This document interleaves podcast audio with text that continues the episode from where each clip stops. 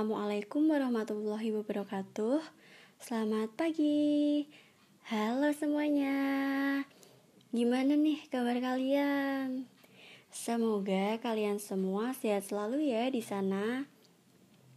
Hmm, kalian udah pada siap belum nih dengerin podcast kali ini? Pastinya udah siap dong ya. Dan harus semangat juga ya kan? Oke deh, sebelum podcast ini dimulai, aku mau ngenalin teman-teman aku yang cantik-cantik dan gemesin deh pokoknya. Yang pertama ada Kak Sylvia. Halo Kak Sylvia. Halo semua. Yang kedua ada Kak Dita. Halo Kak Dita. Halo.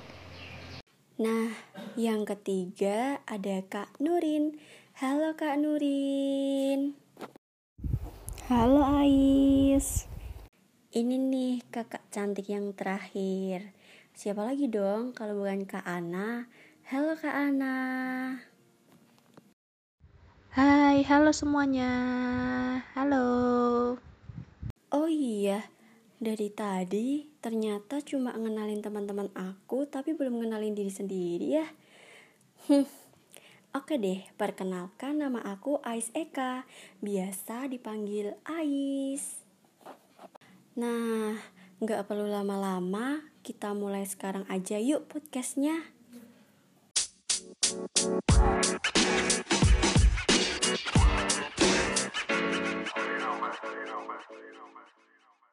Oke, sebelumnya pada tahu gak sih kalau karyawan di dalam suatu perusahaan itu sangat penting keberadaannya? Dan menurut kalian, seberapa penting sih keberadaan karyawan itu di perusahaan? Ada yang bisa jawab gak ya? Kalau menurutku sih, karyawan itu penting banget ya buat suatu perusahaan. Karena kan karyawan itu merupakan salah satu aset dalam suatu perusahaan. Ditambah apalagi zaman perkembangan teknologi kini, manusia bisa saja dikalahkan dengan robot. Tapi, kita sebagai pemimpin juga tetap membutuhkan apa yang namanya S D M. Karena nggak semua pekerjaan bisa dilakukan sama robot kan ya. Nah, maka dari itu, di dalam suatu perusahaan harus mempunyai S D M yang mempunyai talenta terbaik dan harus bisa mempertahankan atau mengikat talent tersebut. Karena siapa tahu kedepannya talent tersebut dapat berpengaruh positif untuk perusahaan. Iya benar banget tuh, aku juga setuju sama pendapatmu. Tapi ngomong-ngomong soal mengikat talenta, kalian tahu nggak sih mengikat talenta itu apa? Nggak uh, tahu tuh, emang apa sih mengikat talenta itu? Nah nih aku kasih tahu ya, mengikat talenta merupakan suatu proses untuk mempertahankan para karyawannya agar tidak keluar dari perusahaan atau betah di dalam suatu perusahaan. Nah gimana sih kita bisa tahu karyawan tersebut betah di dalam suatu perusahaan atau tidak? Seorang karyawan di dalam perusahaan bisa dikatakan betah apabila ia merasakan kepuasan di dalam bekerja di suatu perusahaan tersebut. Iya, bener banget tuh. Dimana kepuasan bekerja atau kepuasan talenta dalam kerja merupakan ukuran dari tingkat kepuasan para talenta dengan jenis pekerjaan mereka yang berkaitan dengan sifat dari tugas pekerjaannya, atau juga bisa disebut dengan hasil kerja yang dicapai. Selain itu, kepuasan talenta juga harus ditingkatkan oleh suatu perusahaan juga loh. Mengapa? Ya, karena peningkatan dari kepuasan talenta itu bertujuan untuk membentuk suatu komponen afektif yang dirasakan karyawan terhadap sesuatu. Hmm, di mana suatu tujuan yang tinggi terhadap organisasi akan menunjukkan perasaan yang positif terhadap berbagai aspek di dalam organisasi itu juga. Nah, maka dari itu, peningkatan kepuasan talenta itu sangatlah penting di dalam suatu perusahaan. Terus, kalian pada tahu nggak sih cara-cara yang bisa dilakukan untuk meningkatkan kepuasan talenta itu? Terdapat beberapa cara nih untuk meningkatkan kepuasan talenta tersebut. Yang pertama adalah menyediakan lingkungan terbaik bagi para karyawannya. Suatu perusahaan harus bisa membuat suasana yang lebih santai dan bisa mendukung kinerja dari para karyawannya tersebut agar memiliki kepuasan kerjanya sendiri. Yang kedua adalah memberikan pelatihan pada para karyawannya. Memberikan pelatihan pada karyawan perusahaan juga sangatlah dianjurkan guna mendukung kepuasan kerja karyawan tersebut. Sebelum dilanjutin tentang cara meningkatkan kepuasan talenta, kita dengerin musik dulu sebentar yuk.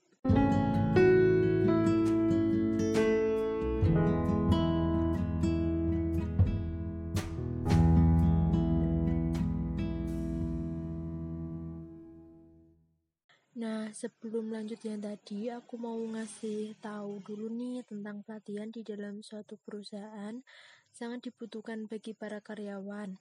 Karena pasti setiap orang dalam bekerja menginginkan apa yang namanya pengembangan karir kan?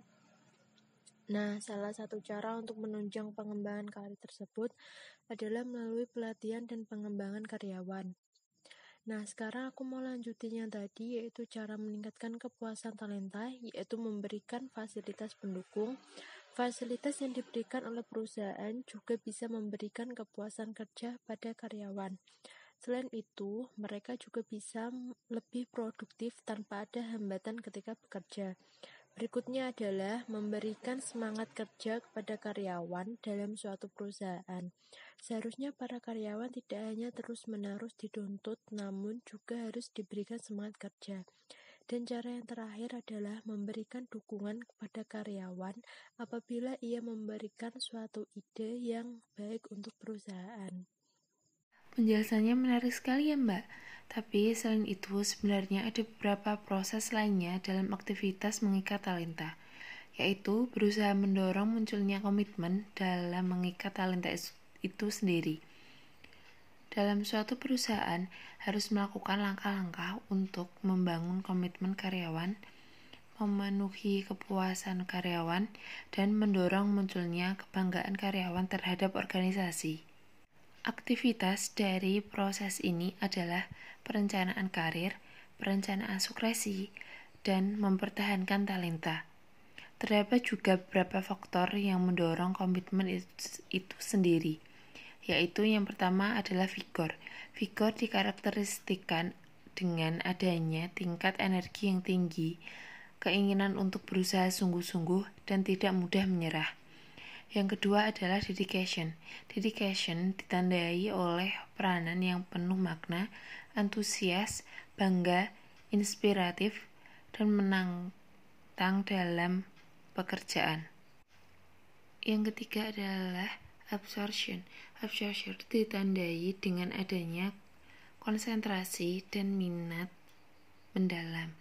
Karyawan merasa senang perhatiannya tersita oleh pekerjaan, tenggelam dalam pekerjaan, dan memiliki kesulitan untuk memisahkan diri dengan pekerjaan.